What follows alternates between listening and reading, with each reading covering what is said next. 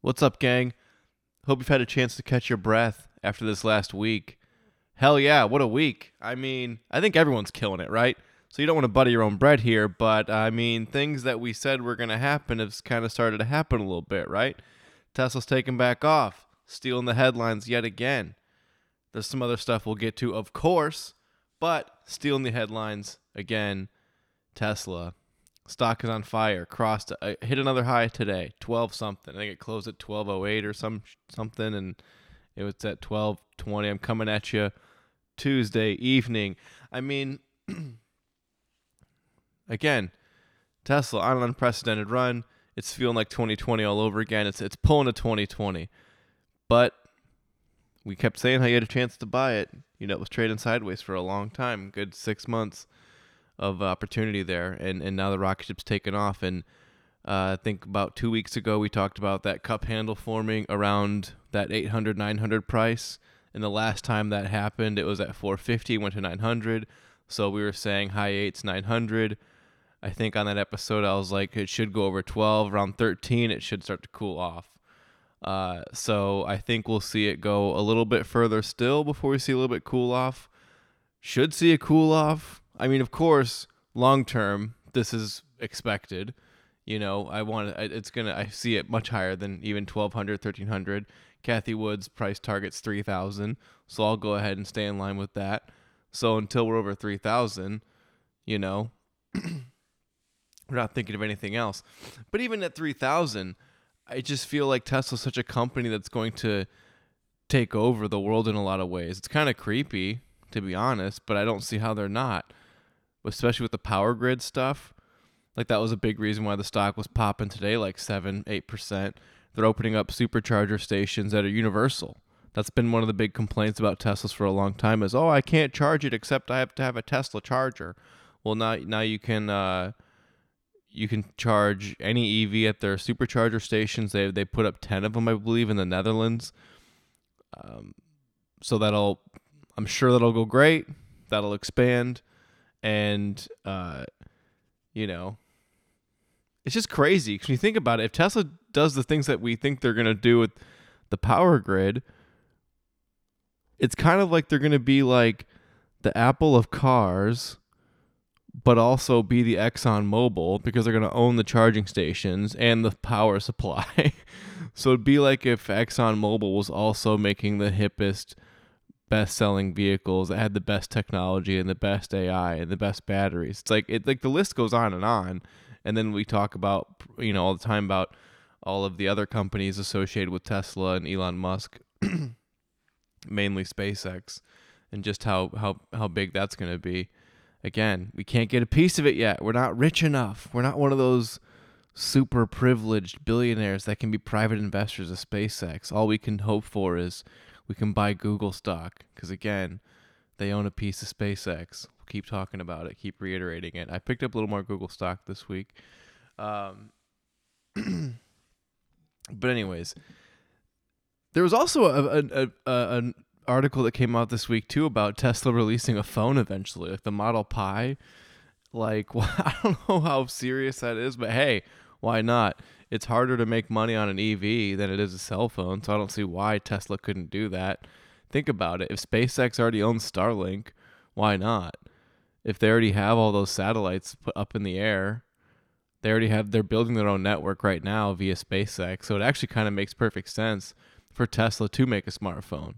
And think of how much money Apple has made on the iPhone. I mean, Apple's biggest gainer, biggest their biggest money maker is the iPhone. Yeah, MacBooks are great and everything but let's be honest, their biggest revenue driver is the, is, are the phones. Imagine if Tesla made a phone and it ran on the Starlink satellites. I mean, it wouldn't even be that hard for them to do that. I don't see why not. They already have like factories everywhere. They have like all the money on the planet. Elon has private investors for days. Tesla keeps making shitloads of money. He can sell off stock for projects. He can also sell off stock to solve world hunger, according to the UN. Right? That was that's the thing that's been circulating. The UN I don't know who said this exact number, but initially it was 6 billion, then they got called out on it.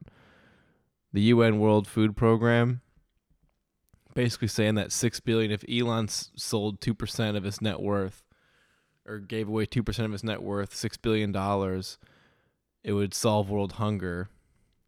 And then some guy on Twitter, I forget who it was, some doctor of some some doctor of something, called him out and said, "Well, if six billion dollars can solve world hunger, then why didn't your eight point two billion dollars you raised in 2020 do the trick?" And it kind of goes to show you how much corruption there is, even at the UN level. like, like the Red Cross is corrupt, and like I've heard stories about uh, like Stand Up to Cancer being corrupt, and all that. It's like a lot of these charitable organizations being a little, uh, little grifty, you know. and Elon kind of called him out on it. He said, "Okay, fine. If this is if this is true, I'll sell the Tesla stock right now." If you can prove how you can spend the money, and it has to be open source accounting, so the public knows exactly how you're spending it. So you can't do any of these like, you know, massive salaries. And you look at like a lot of the corporate people or like the the people on the board of like big charitable organizations or CEOs of charitable organizations, their salaries are massive, and you're like, wait, I thought you were a charity. Why are you making this much money? Same with the UN. So Elon's calling them out, being like, okay, fine, you can have the money if you can prove how you're going to spend it, and not only do that, publicly keep it public how you're going to spend the six billion dollars. So far, the UN has just stumbled and not answered really back in any way because they know that they can't. I'm sure they'll find a way, and then Elon's not going to do it. But I do like that he said he would sell the stock because people always think that because, yes, I know these billionaires are worth so cra- crazy amounts of money, but it's not cash in the bank account. I'm not saying they're not worth tons of money. Obviously, they are, but it's not cash in the account. It's in stock. So Elon's worth 20, 22% of Tesla, whatever it is. I think it's around that number. So whatever Tesla's net worth, whatever Tesla's market cap is, 22% of that's Elon. So right now he's like what? I think he's approaching 300 billion, something something crazy or over 300 billion. It's some but he's by far the richest man in the world now. And again, like we've talked about in previous weeks, that doesn't even include his private companies. So he's already the richest man in the world just off the one public company that he has. Anyways, I just love that he trolls him on this and calls him out because there is a lot of bullshit. Now, again, I like that he said he was going to sell the stock because, like, I was just trying to make the point of that money's just not cash sitting in the account; it's in stock. So, even if he was to sell it all, the stock would crash by like a lot, like probably fifty percent or more, if he was to do it. So he'd lose half his net worth just turning it into cash. Again, I'm not saying, I'm not saying he's, you know, I'm not making a sob story for Elon here. He's got tons of money but it's just in stock. That's why they do it periodically. That's why you'll see like if you look up, I forget. I know there's websites that track it, but you can look up like Amazon stock sales from Bezos. Bezos, Jeff the bees. You can look up his stock sales. And he'll randomly do like a billion dollars, two billion dollars, five billion dollars. I mean, it's still crazy amounts of money. Like, what the fuck are you spending your money on, dude? How are you? You're, spending. You're doing stock sales of how many millions? And then you'll see a lot of like gifting ones like you can see where he's giving away like millions of dollars of shares to whoever. Um, but yeah, that's all. You can look all that stuff up. But they do it periodically because you do it all at once, it would crash the stuff, and then it, it, you would lose your net worth just in doing it. Um, but I don't want to beat a dead horse with Tesla. Look, man, we all know I'm long term the stock. It's my biggest holding. I spent all this year. I bought a couple of shares and it was down. Like when it took a beating and went down to 550, I bought some. When it was in the 600, I bought some just because I was like, man, it seems pretty low. So I, I, I just added some at those levels, but I stayed away from buying Tesla stock most of this year because I have a, I have enough. I felt, and so I think now I haven't looked recently what percentage of the portfolio my portfolio it is, but I think it's back up to like almost forty percent of my portfolio, and I had it down to like twenty seven percent because I was trying to buy other stocks to balance it out, like putting more money in Square, Palo Alto Networks, Nvidia, things like that. Even throwing more at Apple, Google, and things. So it's like I was trying to balance it out, and then Tesla just went on a tear again. I haven't sold any of my stocks, uh, anything else. I've just been adding to them. And then Tesla went on a tear, and now it's back up to like being this big chunk of my portfolio. I'm not complaining, but I'm like, shit, I got to catch up to it again.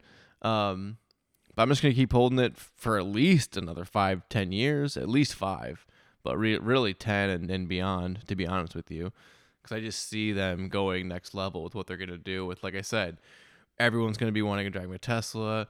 Everyone's gonna want to have a Tesla phone when it comes out. Gonna run on Starlink. They're gonna run the power grids, Tesla home batteries. I mean, it's just endless. In the same vein, Novonix shout out people that have been riding the Novonix train. I had a lot of people write me messages uh, saying thanks for the tip on Novonix from this year. A lot of people bought it at like in the low three dollar range, so almost everyone that I know bought it's got to be close to up hundred percent, if not more. So I'm glad. Um, you know, don't ever blindly follow anyone because you know you you you you don't blindly follow someone because when things hit the fan, you're gonna be like, oh shit, and you're gonna question everything, and you're not gonna be able to reach that person and be like, hey, what's going on? But when you when you invest in something for your own reasons, it becomes a lot easier to weather the storm because you believe in it. So I'm glad that people not only like, uh, you know, heard that and took it to heart, but you know, hopefully did it for those reasons. I think that they did. So, and, and people have asked me if they should sell. Uh, I don't think so. I think again, it's gonna it tends to move with Tesla. It's gonna ride this EV wave, and I think it's gonna eventually get added to a major index. It's just been killing it. I think that's part of the reason why it might be trading pretty high over the last few weeks, uh, months now. Um, really since the midsummer, getting added to a major index.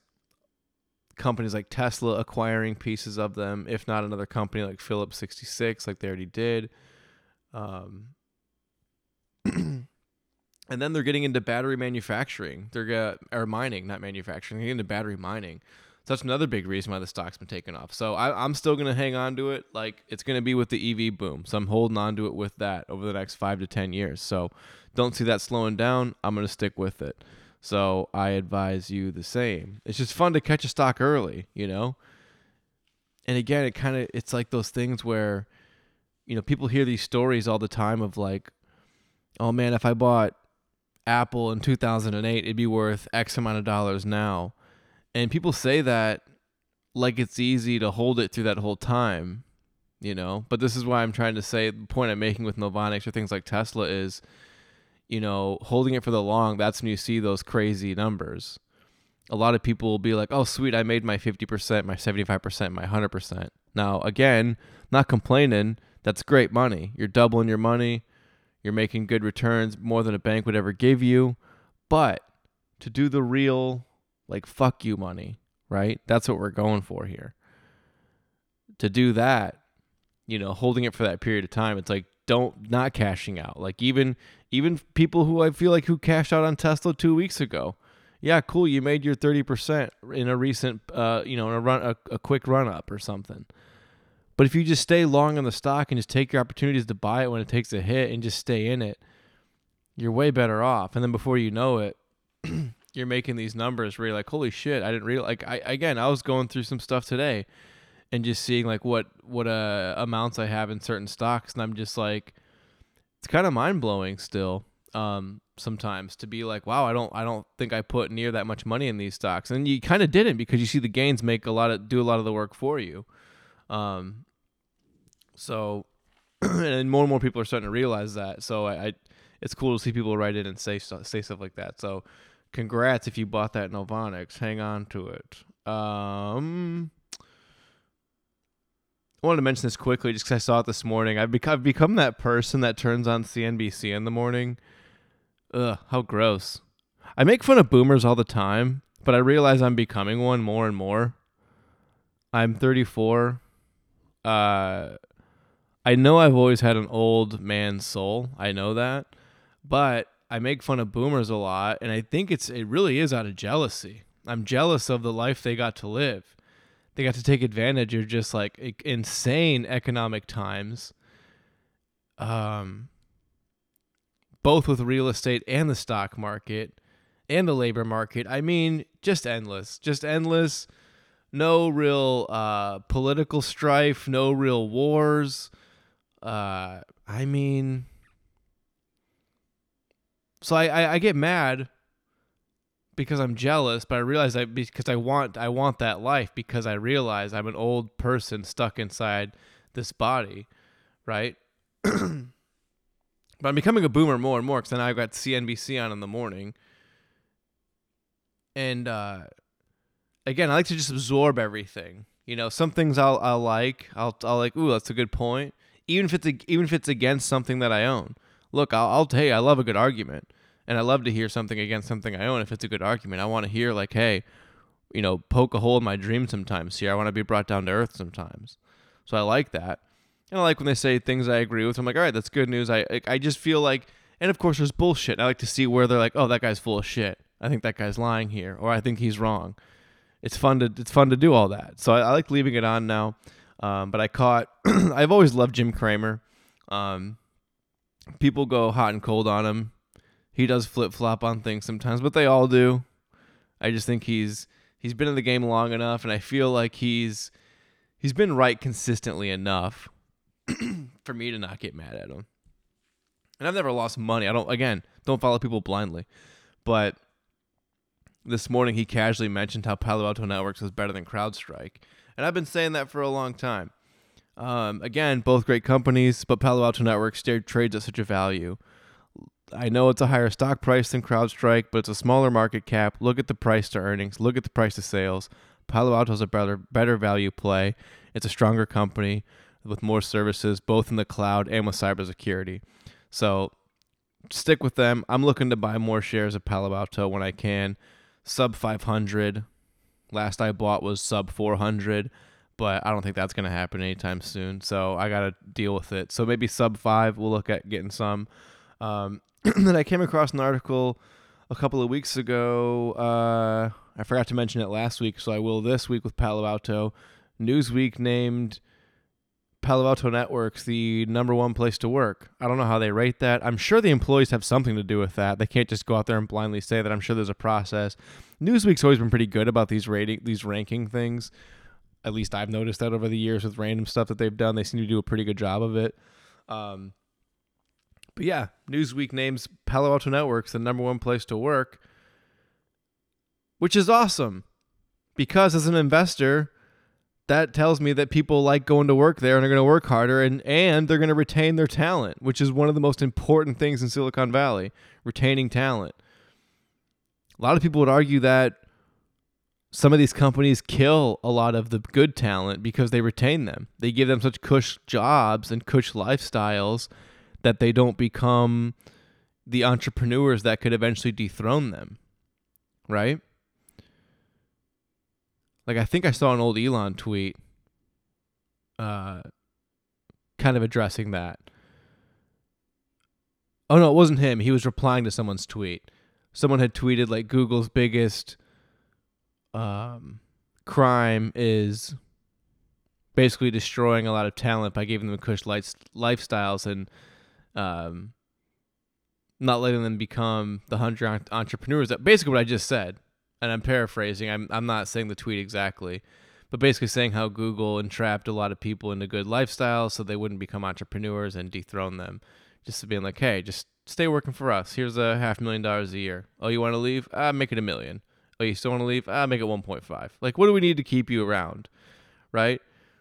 Whatever we can do to keep you from going off and becoming our competitor. And Elon replied to that by saying like Silicon Valley's where a, a, like a lot of the good, the best companies is where talent goes to die because they just go there and they get their good job, they get their, you know, they fall into the lifestyle. I totally get that. Right? It's true. Like when you're comfortable, you don't really chase your dreams as much. Like when shit's up against when you're up against the fan, up against the fan, when you're up against the wall, when shit hits the fan, when you and you're up against the wall, that's when you kind of are really motivated, right? That's when you're like, oh shit, I need to get it together. What can I do to to to to advance myself? Like, what am I doing wrong here? um, but yeah. So hopefully Palo Alto is not going to have that problem because people like to work there. No one's going to leave. They're going to stay there and enjoy it. And we all know that. Hey, the more you when you like your boss, you want to stay there. Simple as that, right? Um, moving on. Someone wanted to ask me my thoughts on Rivian, so I'll address it. I think Rivian's gonna be decent in in as far as the the space of EVs. I'll also address Lucid. I got some questions about Lucid this week, uh, so I'll address them both. Rivian, I think, will have a decent. Their truck looks badass. I'm not gonna lie, and the fact that Rivian's backed by Amazon gives me some belief that they're gonna do pretty pretty okay. um, they got big investors, especially when Amazon's behind them. I spend a lot of time on the auto show circuit and the automotive circuit. I've I've heard about Rivian for years. I've honestly only heard good things. I haven't heard a lot of bad stuff yet. Now again, they haven't had a vehicle to market, so we'll we'll see. They've got a lot of private investment though. They're looking to IPO and they're going to be bigger than a lot of big auto automakers out of the gate. Again, Amazon backed, so hey, I'm not going to invest in Rivian. I'm just going to stay with Tesla because I do still think Rivian's technology and margins are years behind Tesla's. I think everyone's is. That's why Tesla's blowing up right now because people are starting to realize that more and more. So I'm just going to stay in line with Tesla. But if you want to explore outside of that, then sure. Lucid, I'm not going to touch in any regard. Um, and I also, by the way, I do feel like I get some exposure to Rivian because I have Amazon stock. So I'm like, whatever. I guess I kind of get it that way. Um, and then as far as Lucid, I'm not going to touch Lucid at all. When I did the video about EVs and Tesla, I kind of addressed this about how Lucid people just aren't going to care. Even if they make a better EV, they're not. it doesn't have the the branding, doesn't have the sex appeal of Tesla. It just doesn't have it. So it doesn't matter what they're going to make. It's the green text messages car. Also, like I make that point just from what I just you know that's how I see it. Uh, I joke about it, but it's also what's going to happen truly. But they didn't even from a tech, technical standpoint Lucid doesn't have the capability to kind of succeed. Like basically to get to their goal, they want to make 398,000 vehicles of, uh, a year. That's their 2030 goal. So not even what Tesla did during a pandemic.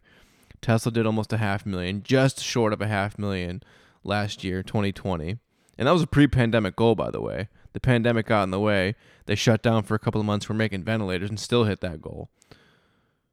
Well, almost. They came just short. But it was really, really close. Um, but realist, we can round up for to a half million easily for sure because it was that close. So Lucid has that goal to do that by 2030. They don't have the factory capability to do that right now. They would need more private investment and the stock to take off. They're they're done with private investment. They're a public company now, so you can just buy the stock. So they need the stock to take off to be able to sell some stock to pay for another factory to make more vehicles. So it just depends. I don't think they're going to do that. I don't think the stock's going to take off like that to where they're going to clear that kind of money and have the kind of margins that Tesla does. I just don't think it's going to happen. If you, hey, if you think I'm wrong, by all means, but I just don't believe in te- in Lucid like I do Tesla. And and again, for the branding mostly, and for that reason, Lucid's not going to be able to sell enough vehicles to make the cash to expand the way they want to. And also tied to Rivian with Amazon, keep an eye on Amazon. I know they're taking a little bit of a hit right now because they're not expecting their fourth quarter to go as well with holiday shopping because of supply chain problems and all that and shortages. There's a shortage of everything right now. It sucks. Um, there's a paper shortage. Local comic book shops are having problems. There's actually a comic book store that opened in my neighborhood in Michigan. Crazy. Uh, this tiny little shop in South Haven. And like it uh it like I want to I went there the other day and I wanted to make money. I wanted to support it. Uh and the guy that owns it actually works at McDonald's, funny enough still works there part time now because he has his comic book shop that he opened with a couple other people that he works with, I believe. But they all made money in the stock market last year while working at McDonald's and had enough money to open a comic book store. But I bring up that story one because it's tied up to stocks. Like even these dudes at McDonald's were making like fifty dollar fifty dollars a day, no joke, after tax. But we're investing it and made enough money to open a comic book shop. That's why I say investing's for everyone. Everyone should be involved at any level because look what it can do for you. Now, again, what it's going to do to this comic book shop, hell, hell if I know. It's gonna, it has a lot of work to go, but hey, everyone's got to start somewhere. And uh, but I bring it up because the paper shortage. I went in there trying to spend money. I wanted to help this place out, but they had like no comics on the shelf. They had, they had lot, all the current stuff was nothing I wanted to read because all the hot stuff they couldn't get a hold of because of the paper shortage and the shortages of everything. So Amazon and Apple didn't have as good of earnings as people have expected and lowered their guidance for Q4, especially Amazon with, with e-commerce. So Amazon's been taking a little bit of a hit recently. But keep an eye on it because the lower it goes, the more you want to load up. Because, like we've talked about in previous episode, Amazon is worth the stock price for Amazon Web Services alone. Their cloud, their cloud services. So just on that alone, it's worth the stock. So if e-commerce takes a hit, whatever, it's temporary. It'll come back.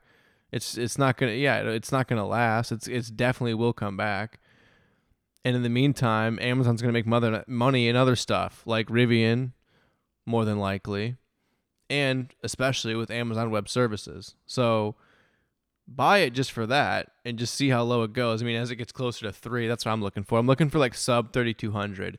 If Amazon goes sub 32, actually, I last bought it like 32. So maybe this time I'd like to see it to go to 31. Maybe if we see it go to 3100, I'll come in. You know, low threes, under 3,000. That's where I like to see Amazon for for loading up a little bit. Um, Airbnb is set to report quarter three on November 4th. That's coming up. So, depending on when you listen to this episode, this episode will be out uh, November 2nd. Yeah, at midnight. So, keep an eye on that. Airbnb has been running up a little bit. It's been kind of slowly sliding back up, getting close to that 200 mark again. I'd love to see it get back over 200. It's at like 170s, 174, 175, I believe it closed at today but they report quarter three on November 4th. The stock has been kind of riding up a little bit leading up to it. Usually means good news. Like I've been saying on this show and on social media posts for the last year, if if Airbnb can beat earnings or uh, can beat expectations and earnings for the next few quarters, we're gonna see that stock explode. Because people were just doubting it for a long time. It IPO'd in a pandemic. People thought they were going to lose way more money than they did. They didn't think anyone was going to use it during the pandemic. Um, turns out they were able to kind of show how versatile they were as a business during the pandemic and show how much they can expand and how much they are expanding for more than just travel. Now they're business travel. People want to use it for just staycations basically and like um, little like getaways like I know in uh, in Southwest Michigan, all along like Michigan during the pandemic, people were renting monthly rentals just to get out of their house in Chicago for the month because everyone was working from home, kids were at home. Um, but anyways, I'm I'm a long term Airbnb, just like with a lot of stuff I talk about. I'm a definitely a long term Airbnb holder. I see that stock doing big things. It's a textbook disruptive company, so uh, keep an eye on that. I I haven't bought more shares since I last bought when it was like at 123. It took a, a nice dip over the summer and I was able to come in on it and on my parents' account. I'm actually jealous. I bought a good chunk of uh, Airbnb stock at a really good price in my parents' account. I think I got it at like 120 something for them.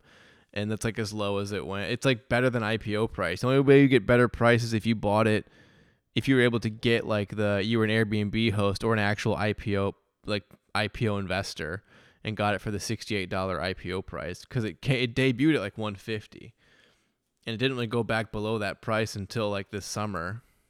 Uh, I should have bought more. I bought a little bit for myself, but really bought more for my parents' account. It's like, damn, kind of jealous of that. Oh well, good for them. They'll be glad I did that. Um, speaking of IPOs, I brought this up to a friend. I didn't mean to. I didn't realize it. I forgot that she owns stock in this. Robinhood uh, is below IPO. And it's something I, I said it on this when it came out. I didn't really, I never bought Robinhood. I kept saying it'd be worth money. I knew it would make money. I remember guessing the market cap at IPO pretty close. I think I hit it within a couple of billion dollars. And a reason I said I didn't like it is because I just didn't think they were going to expand into the other businesses that were going to, into the other services that were going to make them money and make them a real competitor other than just like a fee based brokerage. Kind of the same reason why I don't buy Coinbase. Coinbase is just a I mean, they're doing well and they're like the best service in that realm, but I think they're going to be if they don't innovate soon into other things and depending on how Bitcoin, it just depends on how much that becomes used as an actual currency, which I don't think it's going to. I think it's more of a store of value. So until that happens, Coinbase is just a race to the bottom with fees, just like Robinhood is with stocks. And I said that before and I'll say it again until they can kind of morph those businesses into things like like for example Square. Square makes more money than just on hey, you're at a coffee shop and they have a white chip card reader that's that Square gets 2% on. They make that's like that's a good chunk of their money, but that's like just how they started now at this point. Now they're like a whole digital bank. But they started with that Square thing, right? Um so I just don't see the Coinbases uh, and Robinhoods of the world being able to do that quick enough. So, you know, I didn't get into those IPOs. I just kept buying with Square. And same with like the reason why I didn't get into Affirm yet. I'm still not in Affirm. I'm still keeping an eye on it. But again, I've just been buying more shares of Square. I do still want Affirm stock. I, I'm kind of speculative. They're just again, they made another great partnership this week. They announced a deal with American Airlines. Now you can do Affirm. You can do a buy now, pay later with flights. That'd be an annoying one. I don't know if I'd want to do a buy now, pay later with flights. With some other stuff, maybe. With flights, it'd be annoying to be like, man, I'm still paying for that shitty flight to Denver. How many months later? Gross. I don't know if I'd want to do it with that, but I know. But for hey, I get it. It could help for a lot of people in a lot of situations, especially for in emergencies. I get it. So that's it's a good partnership. Um, and I realize this too with the firm not only are people of lower credit and lower incomes going to want to use it, I'm realizing now that people of means that are, are going to want to use these buy now pay later services because it's free money. And even as as someone that makes if you're someone that makes good money, you realize like, hey, always take free money, right? Interest free money. Why wouldn't you take it? So if you don't need, even if you can afford to pay for something outright, if they're until they put interest on it, why not use it all the time? You're kind of dumb not to. And I'm kind of realizing that myself because I like using it. And I'm like, shit, until they put interest on this, I'm going to keep using it. And a lot of my rich friends are doing that too. And I'm sure they're going to do it with cars and bigger ticket items sooner than later. I'm sure that's all coming. Again, I still have my concerns because I think that Affirm they could be aggressive for growth right now. And to do that, they could be lowering their qualifications for how they're approving some of these people for buy now, pay laters basically letting people with lower credit scores use the service because they want to get users to attract more partnerships. So being like, look how many users we got. You should partner with us because look how many people we got using our service. But like a third of them haven't paid back. Like a third of them are in default, basically. Credit Karma did an independent study and looked and basically found out that a lot of these people aren't paying back their shit. So that might affect some things later on down the road. And I think maybe Affirm could be tightening those reins eventually if that does lead to a fallout, which I don't see how it wouldn't. But they could do it after the fact, be like, "Oh yeah, we're gonna we're gonna tighten the reins a little bit." I do still think the sector. I mean, the sector has a great growth rate. It's projected for annualized growth of 27% from 2020 to 2025 that's pretty sick. I mean, that's that's kind of in line with the EV numbers we've talked about. Cybersecurity numbers are in that same area. That 25 to the high, that 25 to high uh, 20s in percentage uh, compound annual growth. I mean, good numbers. So I'm not in Affirm yet. I do still like it because the partnerships, but I do worry about the whole like people not paying their bills on it in the end and again, I do still feel like I have exposure to it via Square. I am still looking to buy Affirm. If it goes sub 150, that's when I think I might pick up a few shares. Hopefully that happens. It might happen this week. Almost happened today. Uh, and some folks have talked about when Square bought Afterpay, right? Same service as Affirm, and Afterpay was an Australian based company that Square bought outright interesting that Square bought it versus acquiring it, or I mean, not not acquiring it, bought it versus um, kind of creating their own in-house service that does this. But honestly, I think they knew they got it for a deal because, like with a lot of things, when things are purchased, it seems crazy at the time, but in in, in the end, it's it turns out to be a deal. And Afterpay, even with the valuation of Affirm, we're kind of seeing that Afterpay purchase from Square might be a deal. Now, Square bought Afterpay for twenty nine billion dollars in an all stock purchase, so they didn't take any cash off the balance sheet. It was a pure stock purchase. 29 billion. A lot of people said that was overpriced, but if we look at the market capitalization of Affirm right now, Affirm's current market cap is $42 billion. Just over $42.39 billion. So if Afterpay's in the same ballpark as Affirm and uh, Square acquired it for 29 billion, that's not bad. And Afterpay is an Australian based company, the leading Australian buy now, pay later service. So, I mean, and I've I used Afterpay recently, so it's here in the states now. It'll be reflected in the first quarter of 2022 for Square's earnings. So shoot, if Affirm's worth 43 billion dollars, they bought it for 29. Hey, not a bad deal. So I think Square is going to keep. I've been saying this for a while, but I like finding more reasons as to why I believe in something, and that's just another reason to believe in Square. And again, that's another one sub 250. If you don't have shares, pick some up. I think I might pick some up sub 250 if it goes there. Got close again today. Not a lot of like a lot of my stuff and like a lot I'm sure most people's stuff is near big highs. So it's not less if I'm buying right now, but Square on sub 250, I feel like post a lot of the news that's been coming out, a lot of the acquisitions and a lot of the revenue numbers, under 250 is a good price on Square. So that's what I'm looking for. We'll see if I get it. Um, I did pick up a small amount of Twitter shares this week. I'll keep an eye on that because they kind of missed on some earnings. And I do think they're going to still be okay in the long run. And again, they're just connected to Jack Dorsey, CEO of Square, founder of both companies. So I like that.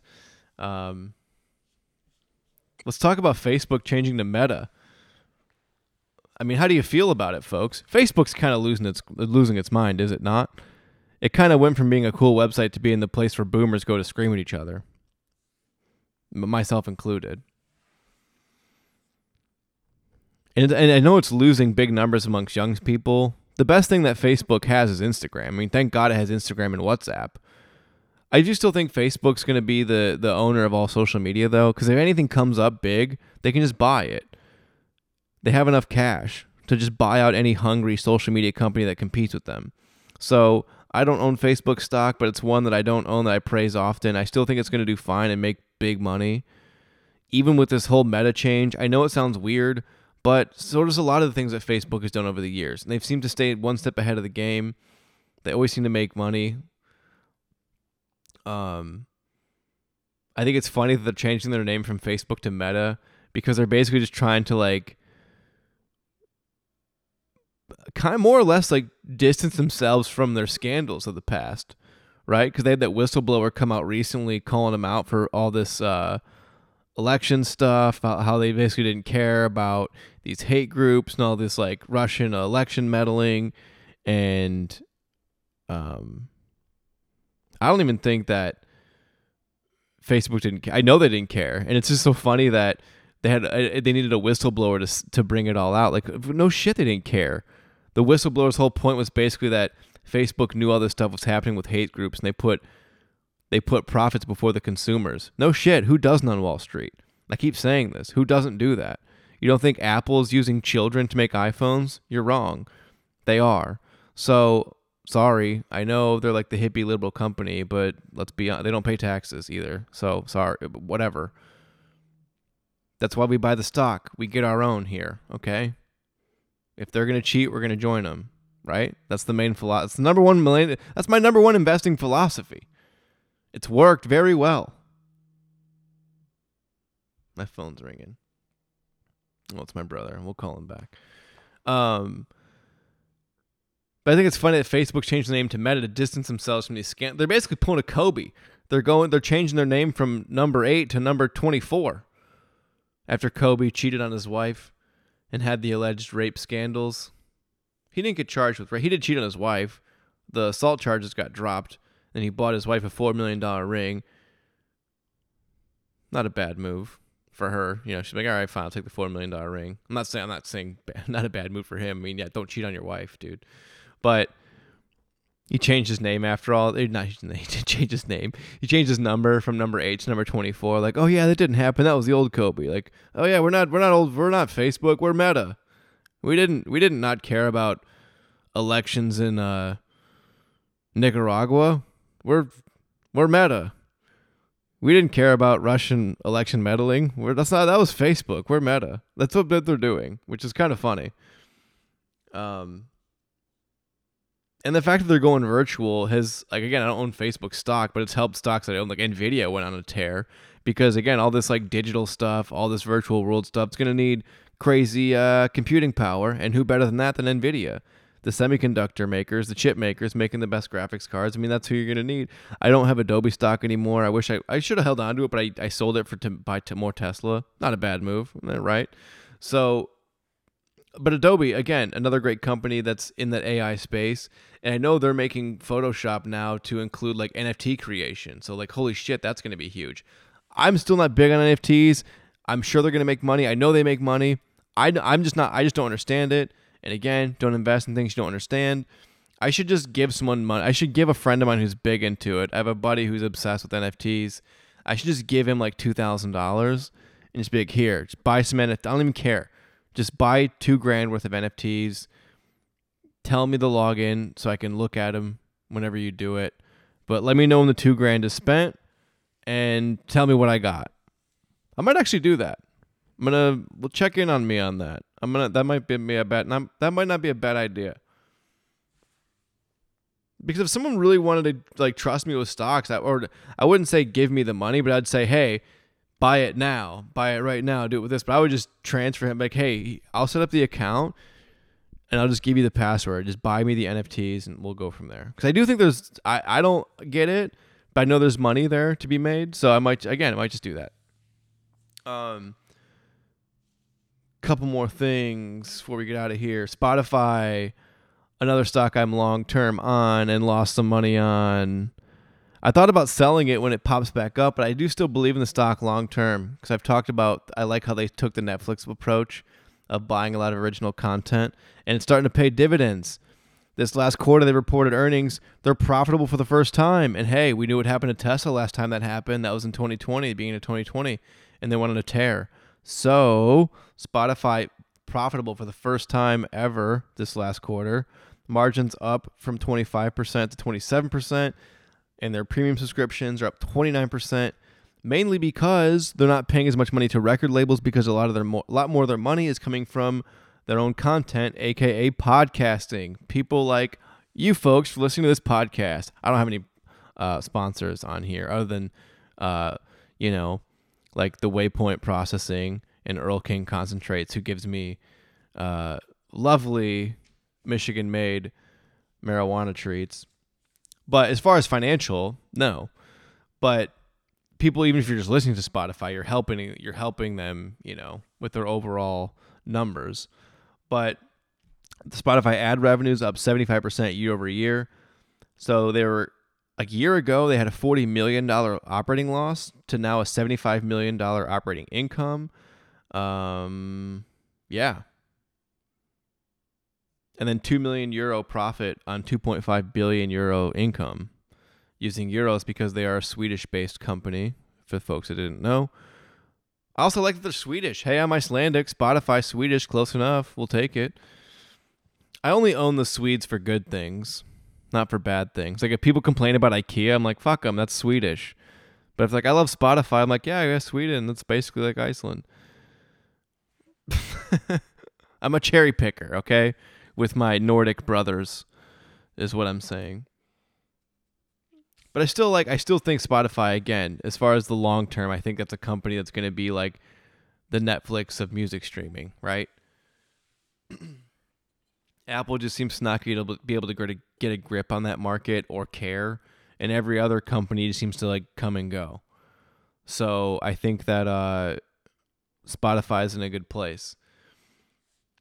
I'm not buying more shares of Spotify now. I think I I loaded up enough, but that is a stock I had mentioned in previous episodes when it was lower to be like, hey, it's taking a beating. I still believe in the long term model. ARK Invest kept buying it. So that's why I kind of said, hey, maybe take a look if you're not in it. I've already had enough, so I'm not buying anymore at the time. But if you did buy, kudos, you're up more than I am on it. ARK Invest, I said, kept buying in it. And another reason, too, another thing I want to talk about, I know a lot of people are invested in the ARK ETFs. Like there's a lot of good ones. Uh, the ARK Innovation Fund, their genomics one, their fintech one, the next generation uh, next generation fund. I think oh that's the innovation fund. They have a bunch of them. I used to be invested in the ARK Innovation Fund. I sold out of all of it like at the beginning of the year. I want to say like February time because um, mainly because I started to not agree with everything Cathie Wood was doing. I didn't agree with how she was going heavy into Coinbase and how she was also like going with Robinhood. There was a couple of moves she was making that I just didn't really agree with. And so I got out of the ETFs. I also like don't like I didn't like having exposure to everything that she was investing in. Uh, Cathie Wood, for those that don't know, the head of ARK Invest, massive uh, New York firm. They're actually moving to Florida. I think they're moving to Tampa. Um, but I got out of the ETFs because I still like a lot of the stocks. Like I still have a lot of, like I still have uh, obviously Tesla, Square, Nvidia, Spotify, Spotify, Shopify, Zillow. Those are all in the ARK ETFs, uh, all big ARK investments. But I don't own everything that she buys. I don't own. I don't have exposure to everything. Now, I like that just because I, I like tracking ARK Invest. I like seeing what they're doing. But again, don't blindly follow anyone, you know. But you know, see what people are doing and take take tips, take advice, copy moves here where you like them, but not everything. So I like seeing what they're up to and seeing what ARK is doing, but I don't like doing everything they're doing. So I don't like having exposure to everything they're doing. So I've had more success just staying in line with the companies I really believe in that are also within that ETF without putting money in the ETF. So, but on that on that same token, that's just because I believe in my own investing theory and I invest in those comp. I like that. I I just really believe in those companies. So it's a mix of the two, believing in myself and believing in those companies. But I do like those ETFs for people that aren't as aggressive or don't believe in themselves as much or aren't as active traders or aren't as active at reading financial news and stuff like that. If you just want to be exposed to those industries, then yeah, then uh, then if you just want to be if you're just a novice investor, like hey, I've got five hundred dollars, where do I put it to do? Fine, just put it in an ARK Innovation Fund, put it in the S and P 500 index put it in the Invesco. Uh, that's a the QQQ. That's a good ETF. I've had people ask me about that one before. I don't own it, but that's a good one. It's like basically a Nasdaq ETF. It's like if you want to just basically invest in technology, which is not a bad move at any time. So those are good if you want to be more of like an if you just want to be more of like hands-off approach, don't trust yourself as much. But if you're an active trader, not even an active trader, I'm not an active trader. I'm just an active investor. I'm not always making moves, I'm always paying attention. So if you're one of those people, then then don't get in the ETFs. Just pick the ones you like, the stocks you like within it, without having full exposure. But if you want to be a little safer, then go with it. Um, and then lastly, before I get out of here, this was pretty cool. I ended up getting like two hundred dollars worth of Webull stocks last week because I got a few people signed up on Webull. They were doing a promotion to get like a good amount of free stocks. Now, I think at any time you sign up for Webull, you get at least like two stocks, valued between three and three hundred dollars a share. I will say, the chance that you get a large stock is not good. I've got probably twenty or thirty free shares of stock from Webull. Only twice have I gotten stocks that were worth more than like four dollars, and that was both times Ford stock. It was like fifteen and sixteen dollars, but it's free money. So even if you get two of the cheaper stocks, it's still a free eight dollars, and it's still a good service. I'm putting more money in Webull. I put a little more money in it this last week because I'm looking at maybe making a couple of purchases. That like again, I'm looking at Affirm. I want to invest in a couple of companies that I don't have stock in at the moment. So that's why I want to have a Webull to have like a little more fun with another separate account. Um, and like I said, I like having two accounts to distract myself from one like my one long term account. I'm like, cool, let that just when I see opportunities, I'll add some. But really, that's just like a boring. Let it go. The other Webull account I want to play with, have some more fun, and I do like the interface. It is good for less experienced investors. Has a better interface than Schwab, I will admit. Um, but so, but the point being, I bring that up. If you want to get on Webull, hit me up. I'll send you the link to where you can get free stock. I'll also try to find a way to put it in the bio of this episode. So if you don't see the link to Webull to sign up in the a link in this episode bio, then just send me a message and I'll send it to you. Because you'll get at least two free stocks for signing up. And if you get a $300 one, let me know because that'd be badass. I haven't had someone get that. I did get a $150 share of Google, a fractional share of Google from Webull this week because they were doing a promo where if I got three, if three people signed up under my link, I got a $150 share of stock between Apple, Netflix, or Google. I picked Google because hell yeah, why not? Google's a great company. Um, but they do promos like that all the time. So again, I'm getting long winded here with this, but and I'm gonna get out of here. Also, my back hurts. Uh, oh, and unrelated to stocks, my boot cast is off. I can finally fly without my boot cast on. I'm gonna miss being able to jump in front of the old people with my crutches though on planes. That was a real treasure. That was great. I'm gonna miss being able to use the motorized cart at the grocery store and be a dick about it time of my life, not gonna lie. But every other time on the crutches, not worth it. Super sucked. But no longer with it, which is great because I got to fly to Phoenix this weekend, which will be also great because it's cold in Michigan. It's like high 80 degrees in the desert. Uh, but if you want Webull, check the promo code on the uh, the link, not promo code, but I'll put the link in the bottom of this episode. If it's not there, just send me a message. So get out there and uh, I don't know, buy Tesla already. Jeez.